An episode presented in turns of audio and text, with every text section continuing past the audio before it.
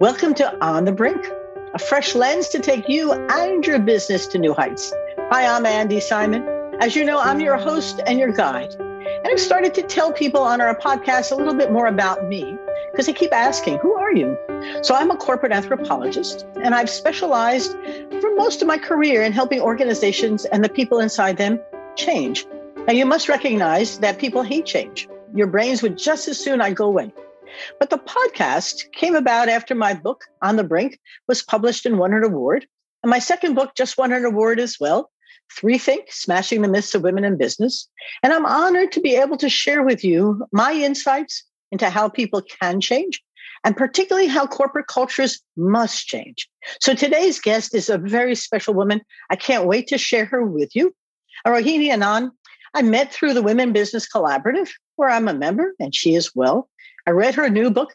The book is called Leading Global Diversity, Equity, and Inclusion A Guide for Systemic Change of Multinational Organizations.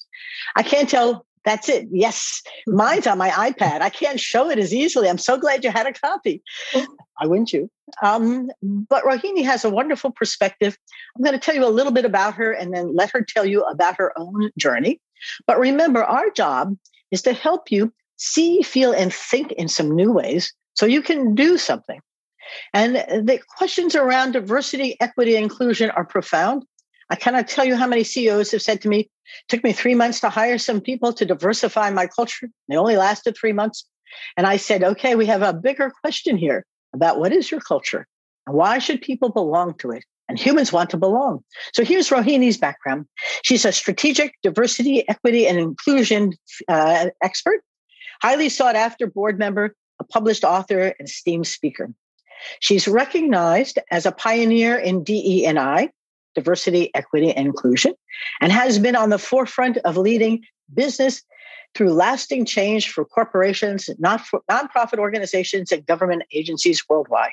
She was previously Senior Vice President, Corporate Responsibility and Global Chief Diversity Officer for Sodexo.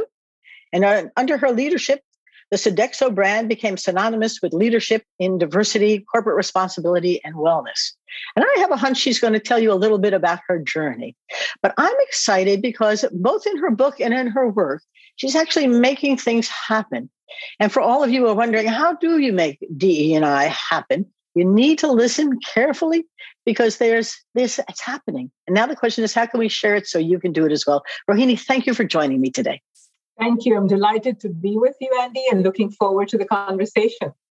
Let's begin. Who is Rohini? What's been your journey? Share it with the listeners. They love the stories. Yeah. So, Andy, you know, as you know, anyone involved in diversity, equity, and inclusion work, this work is very personal for them. And my story is integral to who I am. I actually grew up in Mumbai, India, and growing up in India, almost everyone sort of looked like me. It's a country with a lot of diversity, many socioeconomic classes, religions, ethnicities, languages, etc. I belong to the majority religion, Hinduism, and surrounded by others like me, I had the privilege of not having to think about my identity. So I moved to the United States um, as a teenager and uh, went to graduate school. And that really was my inflection point in my both literal and metaphorical journey. And I have to say that my identity shifted from being a person who saw herself as, as a center of her world to being a foreigner, to being an immigrant, uh, to being a minority. And I was totally unprepared for that. So it was only when I was identified as a minority did I realize the privileges that came with being part of a majority. You know, I was a I was part of the majority growing up in India, but I had not recognized my privilege in that way. And honestly, I was unable to until I was perceived as a minority and I experienced things differently. So the realization that identity is situational, is fluid, informed the research that I did for my PhD and still informs my work. So I would say that this vocation is very personal to me, understanding what it means to be perceived as a minority, as an outsider, is very much at the heart of diversity, equity, and inclusion work. And my, I'm fortunate that my vocation and my avocation are perfectly aligned. So it's a little bit about my journey to the work that I do today. And, you know, I continue to do this work. You're right. I worked for Sodexo for 18 years. And um, uh, rewired from Sodexo in 2020, 2020, just before COVID hit, used the time to write my book. And since then, I've been doing book talks, strategic coaching and advising, and I'm on several boards. But I continue to do this work that's so meaningful to me because it is part of who I am.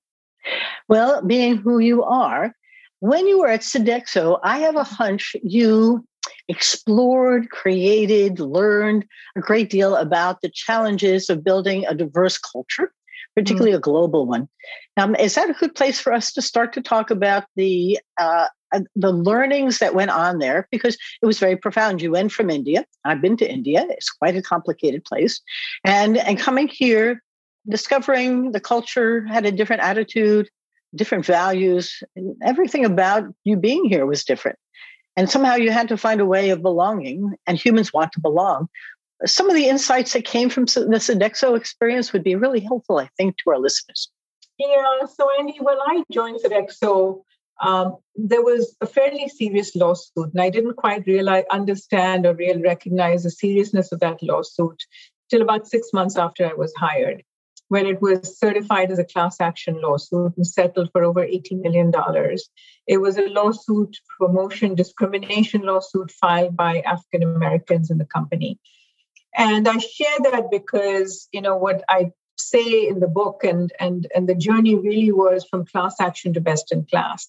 So that was ah. the that was the sort of situation that I stepped into.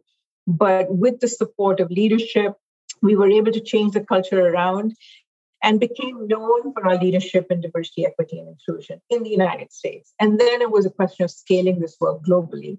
So what I found was that doing this global DI work is very complex. It's you know it's very dynamic. It's very complex. There's no checklist. There's no playbook. There's no. I don't even think any best practices are adequate. But there were these five principles that showed up each time when I did the work that are absolutely critical, and they provide a through line. Um, and this, the, the, each of the principles is simple. It's a simple statement. It's based on my experiences, but also experiences of my colleagues who've done the you know heavy lifting in their organizations. They're simple, but they're disruptive, and they don't provide any sort of standard standards of plug and play templates based on what's worked in the US because that's been a foundational mistake is to replicate what works in one part of the world in other parts of the world.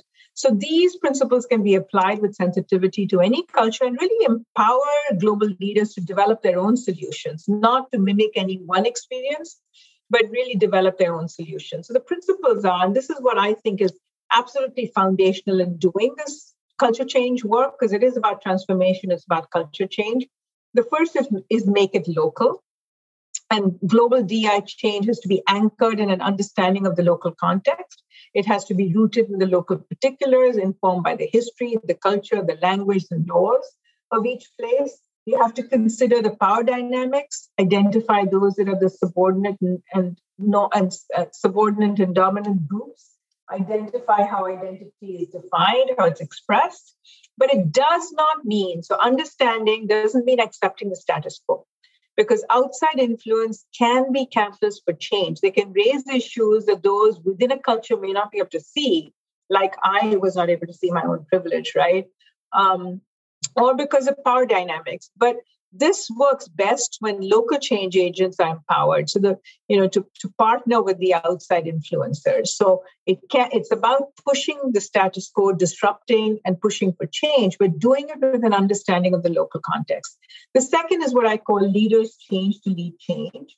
And we know very well that you know uh, commitment from senior leadership is absolutely fundamental to ensuring that DEI is sustained. And when leaders embrace DEI with sort of authentic purpose and passion, the organization goes from performative action to sustainable progress. So leaders really need to internalize the benefit of DEI to themselves personally and to the organization. And that often requires a disruption of their worldview and the painful work of introspection.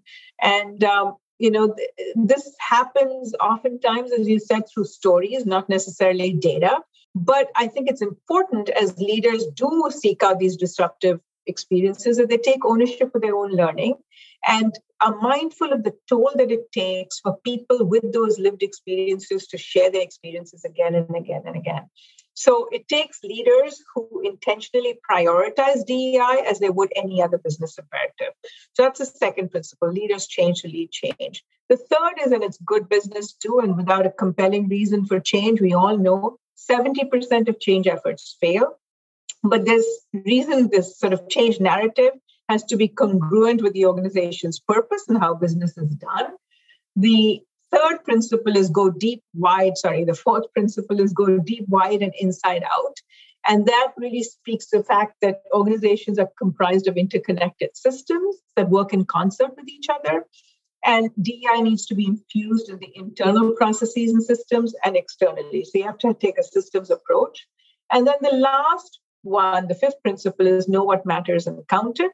And metrics clearly provide a global framework, a cohesive narrative. They, they spotlight problem areas and solutions. And um, they can be instruments for change. So you've got to have the right metrics and you've got to hold your teams accountable. So make it local, leaders change to lead change. And it's good business to go deep, wide, and inside out and know what matters and count it. The five principles that I think are absolutely critical to any change effort. And now, a word from our sponsors, Simon Associates Management Consultants. That's us. And we're here to help you see, feel, and think in new ways. Whether you are an organization that's stuck or stalled, or an individual in that organization who's looking to rethink their own life's journey, Simon Associates has designed programs and processes to help you do just that. Our first book, On the Brink, A Fresh Lens to Take Your Business to New Heights, told the stories of seven clients who were stuck or stalled, and a little anthropology helped them see things through a fresh lens, reignite their growth, and soar again.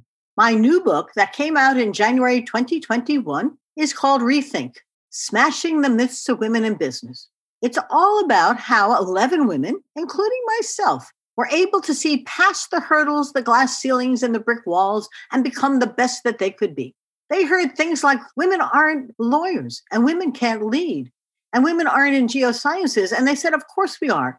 And they really pushed through and did it with such ease that they want other women to see what's possible. At the end of the book, I provide a bit of a how to process for you. If you're on the brink of rethinking your own life's journey, it's time to pause, step back, and ask yourself, where am I going? What's my passion and my purpose? And am I there or can I get there? Send us your emails to info at andysimon.com and we'll get right back to you to see how we can help. On andysimon.com are some free chapters for both books. And you can also join our newsletter and our Facebook group, Rethink with Andy Simon. We are bringing together women to help other women do what they can't do by themselves, very often to see what's possible and become the best that they can be. Come join us. And now back to our podcast. I love your principles. They are very much uh, congruent with culture change work that we do. Um, mm-hmm. but but you, there are some things I'd like to dig a little deeper into yeah. because the leader changing the way they see diversity and equity and inclusion uh, are essential. They're they're the leader. The question is, how do you get them to change? The, remember, we live the story in our minds. If we don't collaborate with our mind, um, our mind does exactly what it thinks you want it to do. And so the research on the mind is so compelling. Now the question is how do we get leaders to change that story so that the diverse isn't um, the outsider who you're bringing in sort of gratuitously. The outsider is essential to the growth of the organization and how we now build a culture where we value that diversity as opposed to want to eliminate it or control it or put it into certain i mean the, the, the thing that always worries me having been an executive in two banks is that you tend to bring in the diversity and put them into buckets where they belong and and they were sort of a, a stereotype of what kind of jobs they should hold and where those people should be and, and that by itself wasn't diversity or equity or inclusion it was um, it was a different way of building uh, a mosaic which wasn't particularly good. Share with us. I'm I, am i am particularly interested in how do I start with the leader because I think that's where we have to start. No, no, you're absolutely right. We do have to start. Let me just share two quick stories. So, you know, one story is about a particular leader who mentored a woman from, um, you know, who was part of the organization, and she managed high security facilities. And after mentoring her, he came to me and he said, If you had presented me with two candidates, a male and a female, and asked me to hire the best qualified candidate for a high security facility, I would have chosen the man because you need an aggressive, assertive leadership style. You need it's a dangerous environment. I would never have chosen the woman. But he says, after having mentored this woman who's extremely effective, she has a different leadership style and she's very effective. She gets the outcomes. He says, I will never let that unconscious bias impact my talent decisions again. Mm-hmm. So I think that's the story of you know basically providing leaders with disruptive experiences that help to shake their worldview provide them a different perspective expose them to people who are not necessarily like themselves in this case a woman with a different leadership style so that they can actually do this work of introspection and emerge in a way that really shifts their you know their perspective their thinking their worldview you know we don't know what we don't know. So this leader was able to kind of internalize that experience. The other story that i have is a leader who was um, had you know listened to all these stories about the business case about diversity equity and inclusion was not buying. You know i had some sodexo specific data but he was not necessarily convinced. Um, he got involved in a cross company mentoring program along with other CEOs. He wanted to network with other CEOs, and this was networking on the topic of diversity. And he mentored a woman from a different organization, developed a trusting relationship with her. She got laid off. And she had discussed and shared with him her lived experiences being marginalized, being discriminated against, being the only woman on the executive team. Um, and he listened with sort of this newfound interest. And he came to me and he said, he said that, you know, I just cannot believe that women have these kinds of experiences in the workplace. She was the only woman in her executive team. And he said, This is unacceptable. I want all 12 of my direct reports to mentor a woman from a different part of the organization. So they did, you know, this, the, the, the yes. leader asked them and they did. And of the 12 women that were mentored slash sponsored, because it wasn't just mentoring, these were senior executives who actually sponsored these women. Nine out of the, out of the 12 got senior positions either as country heads or heads of large pieces of business.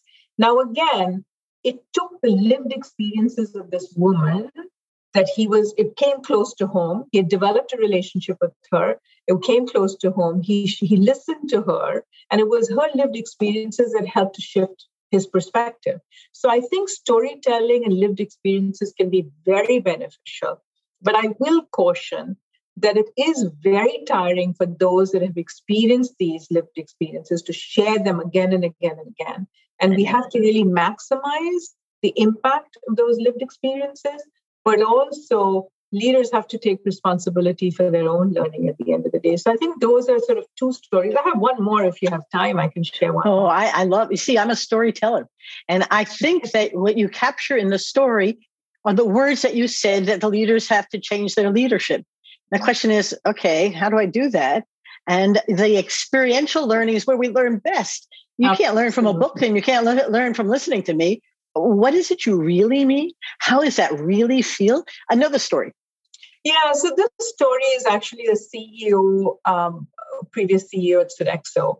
And you know, globally, as you know, most companies focus on gender just because race, ethnicity translates very differently in different parts of the world.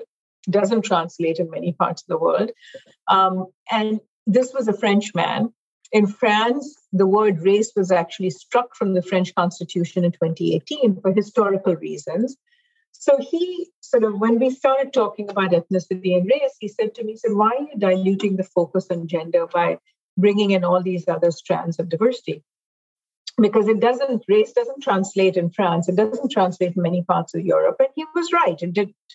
So I realized that I needed to expand his worldview um, and to do that, I invited him to uh, an employee resource group meeting by the African American Employee Resource Group in um, in the United States. He attended that meeting. One of maybe two French men who were at that meeting. One of the only white men at the meeting. He listened to the lived experiences, particularly of the Black men, Black leaders in that meeting.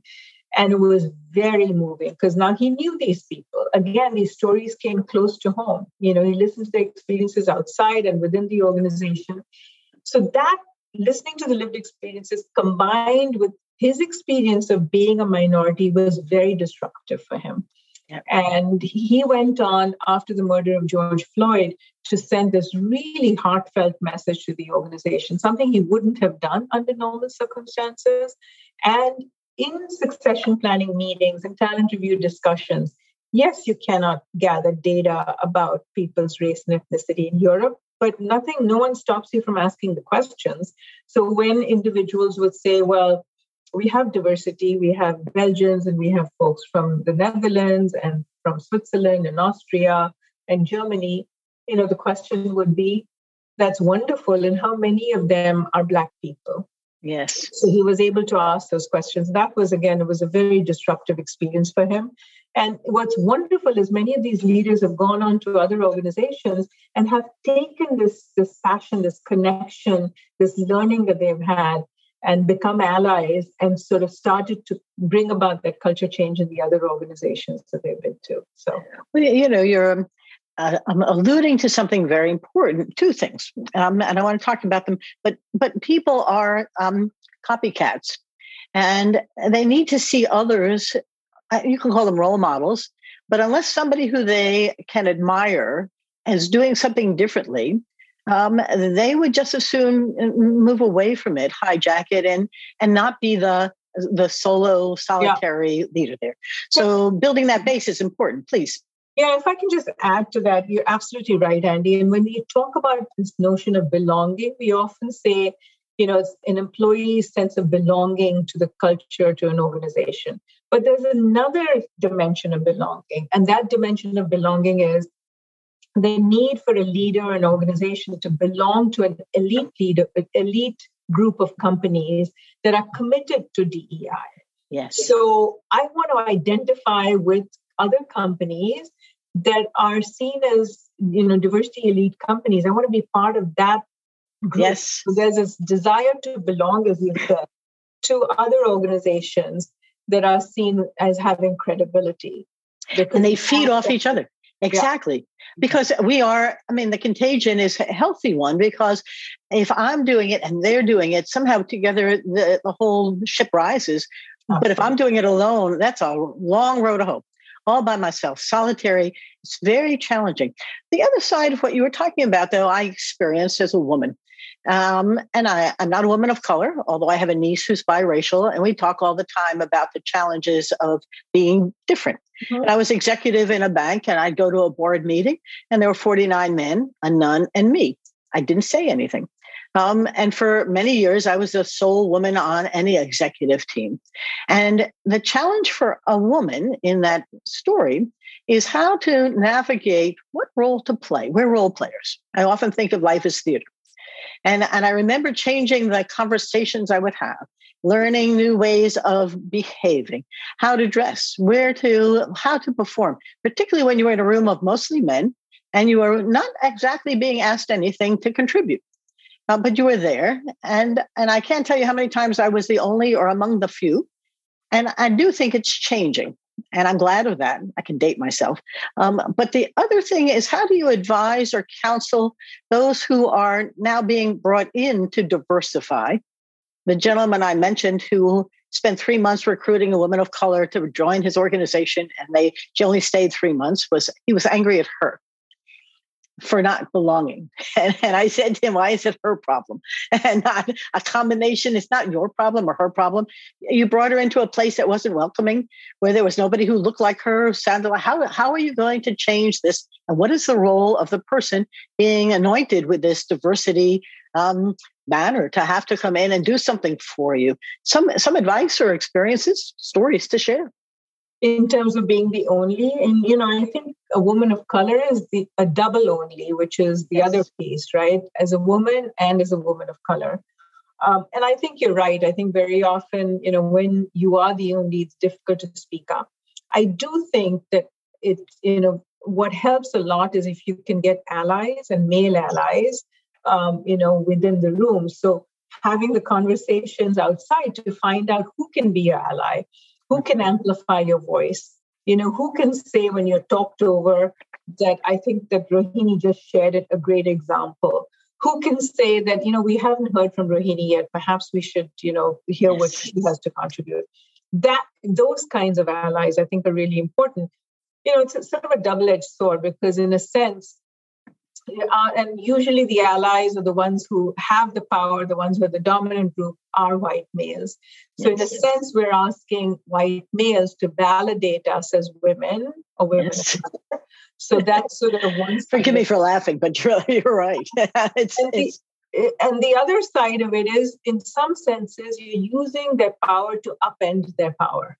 Yes. So there is there's two sort of sides to this, and I think it has to be used strategically so that you know but I, I think allies is one piece. I think the other piece, the other piece of advice that I would give is, you know, just be true to who you are. You have to be authentic. I think imitating someone else's leadership style or a male style does not work because it does you disservice and it's just you know so i think being authentic is absolutely critical and i think the third piece is you know before you join an organization do your research because an organization that is not welcoming of someone who looks like you doesn't deserve you. So do your research and you know walk away. There are other options that you have, particularly today with you know the talent shortages. So I think that uh, you know organizations will have to change in order to you know provide a welcoming environment i mean i have millennial daughters and you know i know numerous times and they've walked away from from organizations because they didn't see someone like themselves and they didn't think that it was a female friendly organization. So i think uh, yep. Well I, I i as i'm listening to you it's not a bad time to think about wrapping up because you and i could talk for a long time about this and i know you can with great uh, expertise. Uh, i think that the times they are changing and and I'd like our listeners, I don't know, to walk away from um, Rohini's talk with two or three things that you think they should focus on. You have your principles. I like them. I love the fact that we're talking about how to make them actionable. Principles are principles, but what do you actually do if you don't do it local? Um, but what would be the top two or three things that they should remember? Because I want them to do something when they leave. So I think the one piece is that change really happens at the intersection of people and processes, yes. and you have to impact both. So I would encourage on, on the personal level to see how you can be an ally for others, you know, regardless of who they are um, in the organization.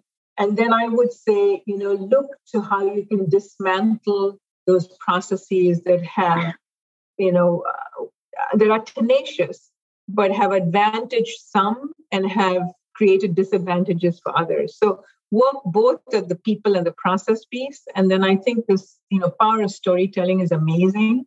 Um, even in terms of, of bringing along allies, I think it's really important. But I think use that stories with discretion because of the toll it takes on those that have lived experiences. But you know, work at the intersection of people and processes would be my one big takeaway. And where can they find both you and your book if they'd yeah. like to reach you? Thank you so much. So, my website is www.rohinianand.com. And my book, Leading Global Diversity, Equity, and Inclusion, is available on Amazon and all of the other major outlets, as well as on, you can order it through my website. It's a great book. It's great to read it. I want to add one last thought to our listeners. If you don't know Judith Glaser's work on conversational intelligence, go take a look at it. Uh, Judith was an observational, um, an organizational anthropologist who passed away a couple of years ago. Uh, but she, doing the neuroscience work, uh, said something very profound. If you say I, the brain gets full of cortisol and flies away from it. It becomes a battleground. It's a threat.